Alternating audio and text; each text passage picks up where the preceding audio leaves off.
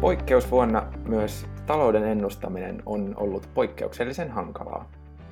Yksi kuluvan vuoden yllättäjistä on nimittäin ollut Suomen talous, joka on kerta toisensa jälkeen hämmästyttänyt asiantuntijat koronakestävyydellään. Tilastokeskuksen päivitettyjen tietojen mukaan kevään notkahdus jäi pelättyä pienemmäksi ja kesällä talous sitten elpyi taas ennakoitua nopeammin. Kuntarahoituksen tuoreesta suhdenneennusteesta selviää, että myös talouden lähitulevaisuus näyttää nyt aiempaa ruusuisemmalta.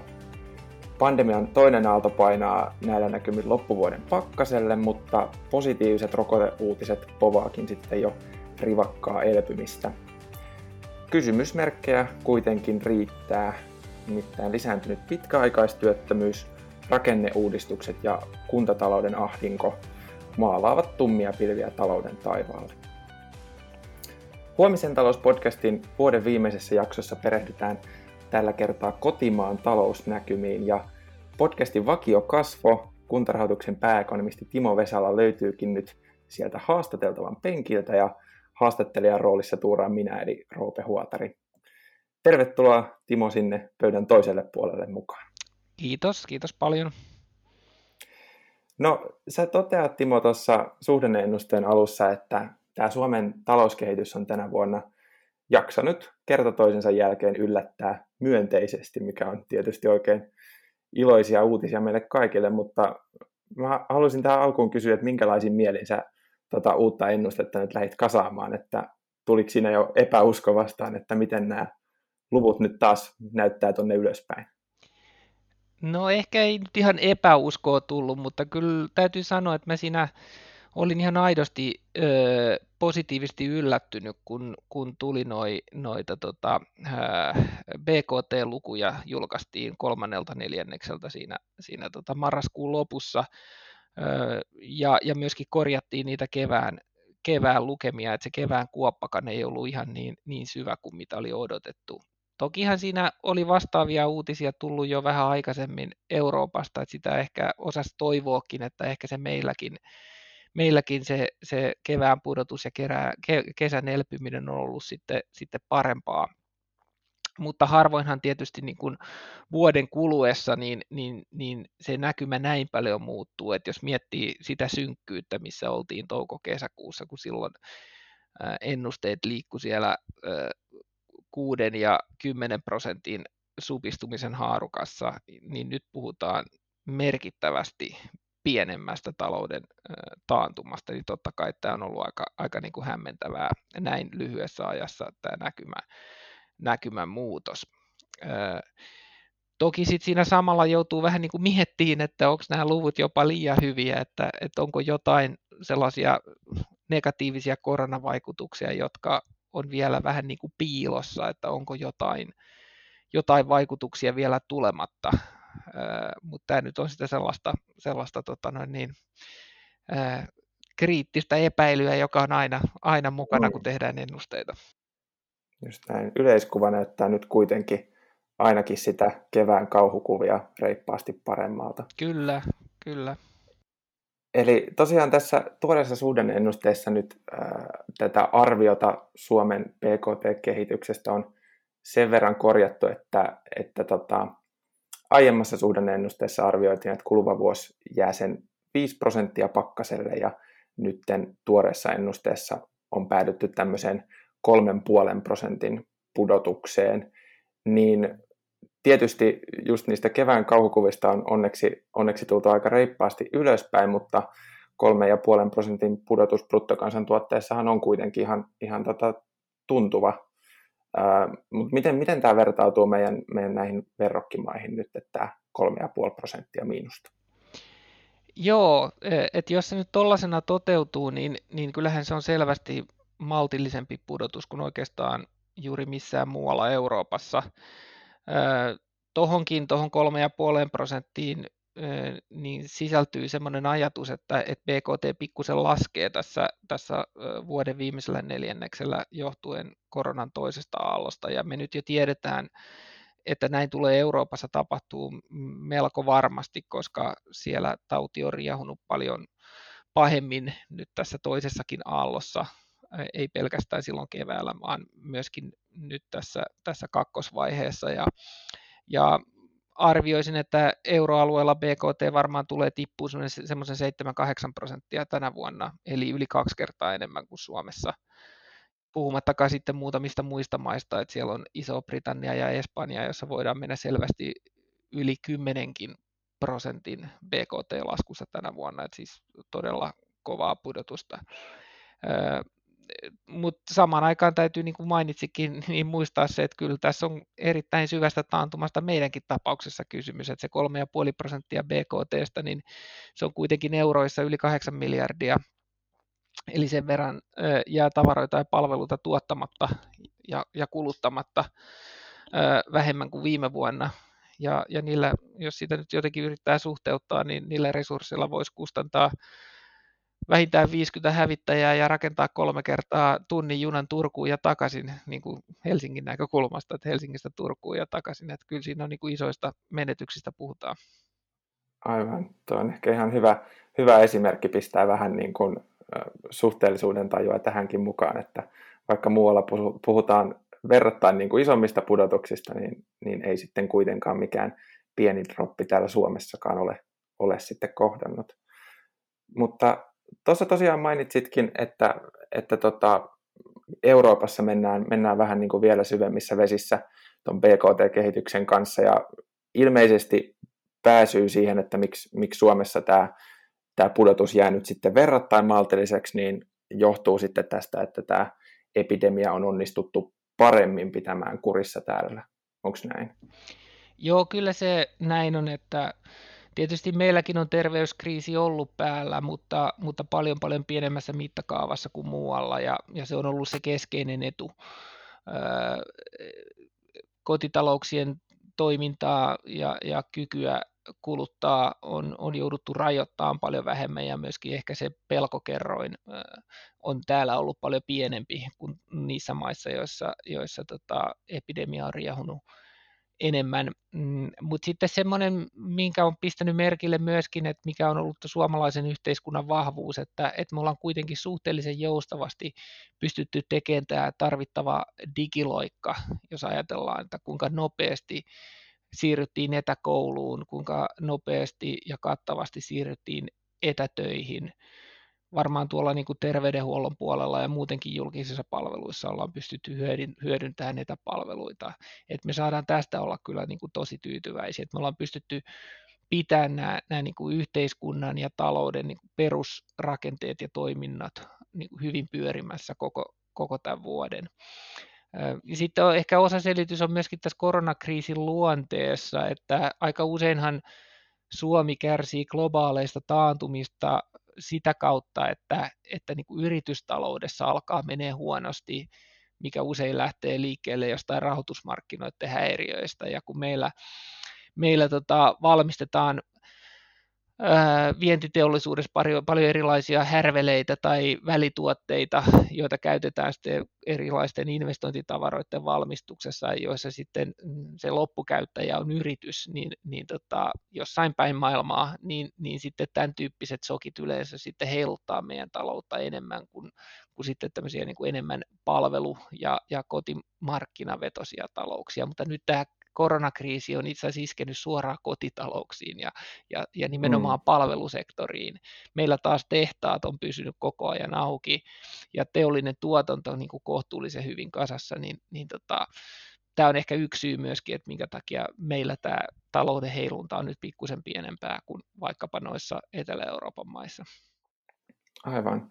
Voitaisiin tuosta teollisuudesta ehkä vielä sen verran jatkaakin, että keväällä ja varmasti kesälläkin vielä tosiaan, niin, niin tota, arvioitiin sitä, että yksi, yksi syy just tähän, että miksi Suomi nyt tästä kriisistä voisi selviytyä ainakin niin kuin lyhyellä tähtäimellä verrattain hyvin, niin on just tämä vahva teollisuuspainotus ja sitten ne pitkät tilauskirjat, niin miltä se tilanne nyt siellä sitten teollisuuden puolella näyttää, että kantaako ne tilauskirjat vielä meitä, niin kun, kun tämä kriisi pitkittyy, niin kantaako ne meitä, meitä vielä pidemmälle?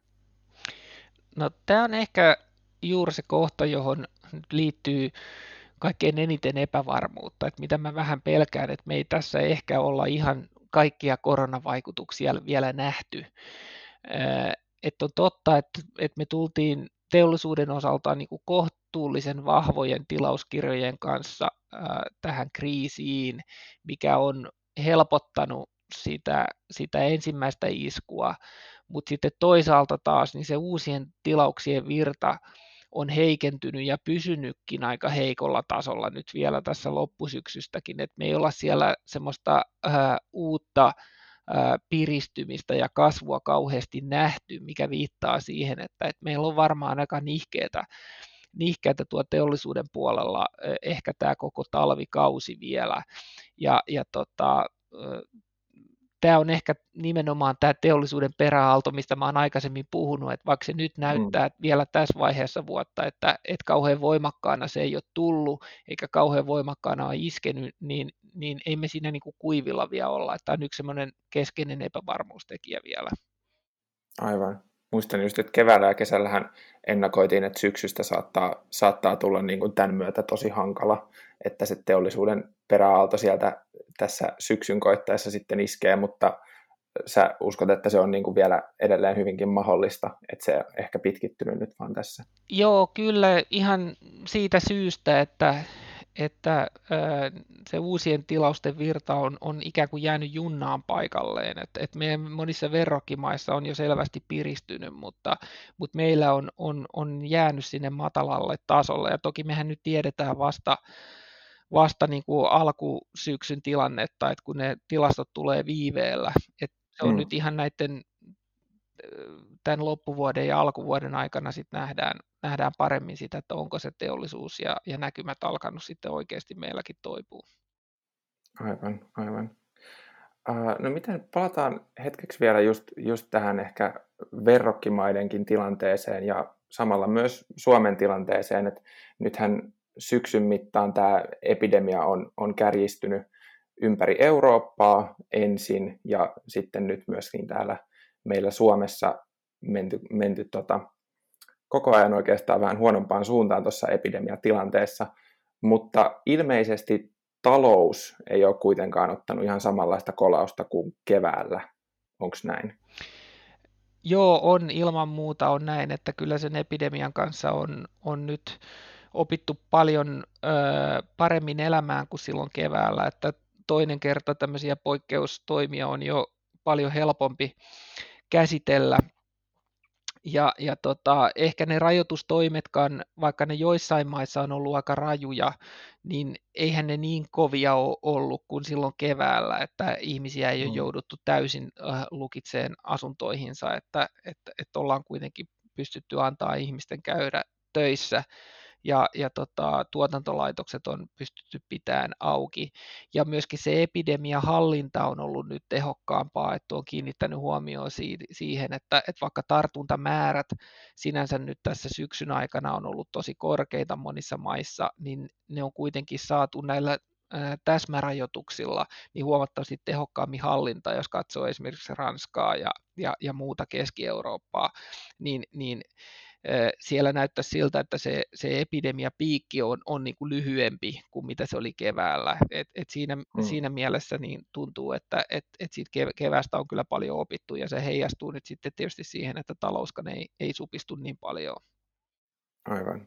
Eli entistä niin kuin täsmällisemmät ja myös ää, ajan suhteen rajoitetummat toimet, niin niiden avulla on nyt sitten saatu tätä epidemiaa tarpeeksi kuriin, että ei tarvitse mennä mihinkään totaaliseen talouden ja yhteiskunnan lockdowniin. Joo, siltä se nyt näyttää onneksi. Joo, toivotaan, että linja pitää.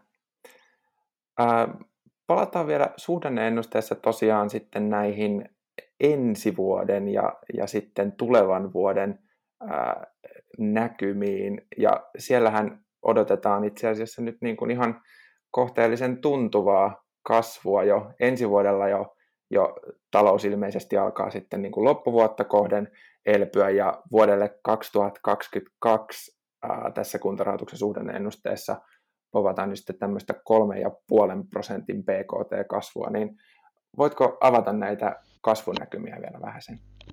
Joo, tosiaan nämä ennusteluvut perustuu sellaiseen BKTn perusuraan, jossa me ajatellaan, että tämä alkuvuosi, sanotaan talvi ja alkukevät on vielä aika vaikeaa, että me ei saada siitä rokotteesta vielä tuohon alkuvuoteen merkittävää apua talouteen, joudutaan elämään poikkeuksellisissa olosuhteissa ja, ja ehkä ne teollisuuden vaikeudetkin vielä on, on päällä mm, tuossa talvikaudella, mutta sitten hiljalleen kun mennään kesää kohti, niin se rokotekattavuuskin paranee ja, ja tässä meidän perusurassa odotetaan, että, että se varsinainen niin kuin talouden laaja-alainen elpyminen käynnistyy sitten kesällä tai kesän jälkeen, jolloin, jolloin ensi vuoden jälkipuolisko on jo merkittävästi parempi. Ja, ja kyllä mä odottaisin semmoista kuluttajavetosta buumia itse asiassa jo sinne ensi vuoden jälkipuoliskolle, että et, et kyllä kotitalouksilla on paljon semmoista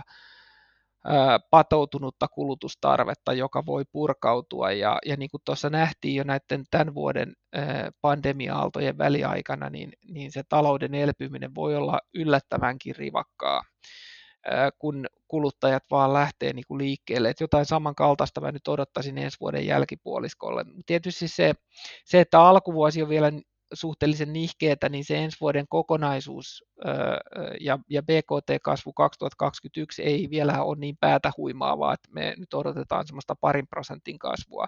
Mutta sitten toisaalta se, että ensi vuoden jälkipuoliskolla, jos se kasvuhumaus tulee, niin, niin se nostattaa sitten taas vuoden 2022 lähtötasoa selvästi korkeammalle, jolloin, jolloin tavallaan niin kuin sitä ensi vuonna ää, syntynyttä kasvumomentumia, niin sitä siirtyy sitten vuodelle 2022 ja, ja tota, sitä kautta sitten se vuoden 2022 BKT-kasvu, niin se voi olla aika, aika voimakastakin, että, että meillä nyt on se 3,5 prosentin kasvu ja se ei ole mitenkään semmoinen mun mielestä epärealistinen odotus, vaikka mm. siis sen vuoden 2022 sisällä välttämättä se BKT-kasvu e, ei ehkä olekaan enää niin, niin, niin voimakasta kuin silloin edellisvuoden jälkipuoliskolla tässä alkuvaiheen elpymisessä, mutta kun se, se kasvuperintö, joka tulee siitä lähtötason noususta, niin se vaan tilastollisesti sit se, se, se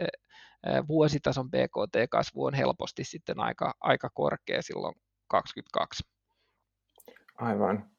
Ja ilmeisesti tähän, tähän tota, rokotekattavuuteen nyt sitten liittyy vielä ennustaessa ihan jonkin verran epävarmuutta, mutta kuvaat muistaakseni sitä ennusteessa tämmöiseksi positiiviseksi riskitekijäksi, eli, eli jos saadaan ää, tarpeeksi kattava rokotepeitto ennakoitua aiemmin, niin sitten voi olla, että elpyminenkin jo starttaa todenteolla sitten aiemmin.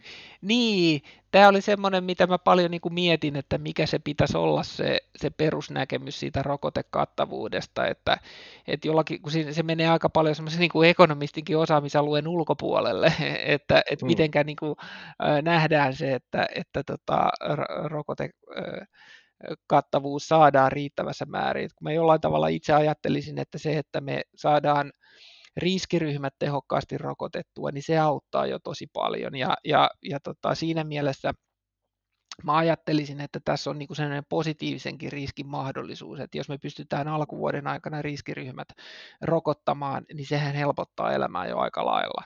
Mutta se, että saadaan semmoinen, se, sillä tavalla ää, niin kuin riittävä rokotekattavuus, että, että kaikista tämmöisistä ikään kuin varotoimista ja poikkeustoimista päästään eroon ja saadaan esimerkiksi matkailupyöriin ihan normaalisti, niin siihen varmaan menee aikaa. Et, et siinä mielessä tämä on ehkä se meidän perusura on, on niin kuin sellainen tietynlainen kompromissi vähän näistä niin kuin erilaisista riskeistä. Joo. Tota, miten muuten tarkastelet nyt tätä? Tässä on viime päivinä jonkin verran mediassakin puitu tätä rokotekriittisyyttä ja siitä on tullut uusia tämmöisiä kalluppeja mielipidetutkimuksia, että miten, miten väestö ylipäätänsä suhtautuu nyt näihin kehitteillä oleviin koronarokotteisiin, niin miten sä tota riskiä tarkastelet, että, että voiko olla semmoinen skenaario, että jossa tarpeeksi ihmisiä ei nyt sitten otakaan tätä rokotetta ja sitten tullaan vähän niin kuin sillä, tai ei saavuteta sitä tarvittavaa peittoa ja ei voida tarpeeksi kattavasti sitten luopua kaikista rajoitustoimista. Onko tämä sun mielestä kuinka realistinen riski? No se on myös sellainen kysymys, että mihin mun niin kuin ekspertiisi ei ehkä ole siinä, siinä kohtaa ihan, ihan parhaimmillaan, mutta, tota, mutta ilman muutahan se on riski ja sitä pitää seurata, että miten hanakasti ihmiset haluaa ottaa sitä, sitä rokotetta, koska se riittävä rokotekattavuus todella niin kuin riippuu siitä, että ihmiset ottavat sen rokotteen, että se ei niin kuin itsestään se ei synny. Ja mä jollakin tavalla toivoisin, että ihmiset ymmärtäisivät sen, että tässä on kyse meistä kaikista ja meidän kaikkien hyvinvoinnista ja siitä, että jos nämä tämmöiset pandemiaolosuhteet jatkuu, niin se on kansanterveydelle hyvin vaarallista, koska, koska tässä jää, se ei ole pelkästään tämä, tämä tota, koronatauti, vaan, vaan tässä jää potentiaalisesti nyt, nyt sitten katveeseen monia muitakin sairauksia, joita ei ky- kyetä normaalisti hoitaan tässä poikkeusoloissa, mm. kun joudutaan säästämään sitä terveydenhoidon kapasiteettia koronapotilaisiin. Ja, ja sillä on niin kuin seurauksia pitkässä juoksussa, puhumattakaan nyt sitten tästä talouden alamäestä ja, ja siitä, että et, et, että ihmiset joutuu työttömäksi ja menettää toimeentuloa ja näin poispäin, niin niillä on kaikilla yhteys myöskin niin kuin terveyteen ja hyvinvointiin laajemmin, että, että kyllä se kaikkien intressissä pitäisi olla nyt, että mitä pikemmin päästään normaaliolosuhteisiin, niin, niin, niin sen parempi se on niin kuin sitten yhteiskunnan hyvinvoinnille ja kansanterveydelle. Että, että kyllä mä ainakin itse on, on tässä jo niin kuin todennut monessakin yhteydessä, että heti kun mulle vaan rokote annetaan, niin, niin mm. niin heti, heti, se, heti sen otan ja, ja tämä nimenomaan tämä ulkoisvaikutus kriteeri siinä on se ykkönen, että, että saadaan niin kuin yhdessä luotua sitä rokotekattavuutta. Just näin. Toivotaan, että muutkin on sitten samoilla linjoilla tästä. Tota, puhutaan hetki vielä kunnista. Ää, tässä suhdanneennusteessa mainitaan myöskin, että nämä valtion koronatuet muun muassa on, on nyt sitten tänä vuonna merkittävästi helpottanut tuota kuntien tilannetta, mutta ilmeisesti on niin, että sitten ensi vuodesta alkaen nämä pitkän aikavälin ongelmat alkaa taas nakertaa sitä kuntataloutta, joka on tietysti ollut jo suht heikossa jamassa aika pitkään. Niin, se on kai sillä tavalla, että nämä kuntien rakenteelliset haasteet on mikään poistunutkaan, että ne on koko ajan ollut siellä taustalla. Tietysti nämä koronatuet, jotka on varsinkin tämän vuoden osalta niin kuin suhteellisen, suhteellisen runsaat ja hyvinkin varmaan tänä vuonna kompensoi niitä, niitä tota, kuntien koronakustannuksia, niin nämä, nämä, tuet on ehkä vähän, vähän niin kuin peittänytkin alleen nyt väliaikaisesti näitä, näitä rakenteellisia haasteita. Mutta tietysti sitten kun koronasta siirrytään eteenpäin, niin, niin ollaan taas, taas niiden peruskysymysten äärellä, että miten kunnissa saadaan tulot ja ehkä, ehkä niin, jos tunnusluvuista puhutaan, niin se vuosikate pysymään riittävän suurena, että, että, että sillä pystytään sitten investointitarpeet kattamaan. Ja, ja tota, tässähän on ollut, ollut, ollut haasteita ja, ja tota, sellainen tietynlainen niin kuin rakenteellisen velkaantumisen ongelma siellä kunnissa on, eikä se ole mihinkään poistunut. Ja totta kai sitten kovasti tehdään työtä sen eteen, että saadaan tulot ja menot ö, paremmin tasapainoon ja, ja sitä työtä pitää niin kuin jatkaa. Juurikin näin. Tota, otetaan tähän viimeisenä kysymyksenä nyt vielä, tätä on tässä keskustelun yhteydessä tietysti paljon jo sivuttukin, mutta mainitsit tosiaan, että tämä suhdanne-ennuste on nyt äärimmäisen herkkä ja että tämä talouden ennustaminen on tänä vuonna ollut, ollut erityisen hankalaa ja joudutaan paljon käsittelemään myös semmoisia aiheita, jotka on sitten ehkä ekonomistin ekspertiisin ulkopuolella, kuten, kuten tämä rokotteiden jakelu ja niiden kehittäminen ja niihin suhtautuminen ja paljon liikkuvia palasia. Mutta mitä merkkejä sä pidät nyt silmällä siitä, että mihin, mihin tämä talouden suunta lähtee tästä kehittymään ja, ja jos pitäisi miettiä esimerkiksi seuraavaa suhdanneennustetta, että mitkä vaikuttaa nyt eniten siihen, että ruuvataanko siinä sitten taas kasvulukuja ylös vai alaspäin? Ää, joo, kyllä se tietysti tämä korona edelleen hallitsee tätä näkymää hyvin vahvasti ja ehkä ihan jos mä ajattelen nyt tätä hetkeä ja varmaan tulevia viikkoja, että mitä joutuu kaikkein tarkimmin seuraan, on se, että mitä tuolla USAssa tapahtuu. Et siellä mm.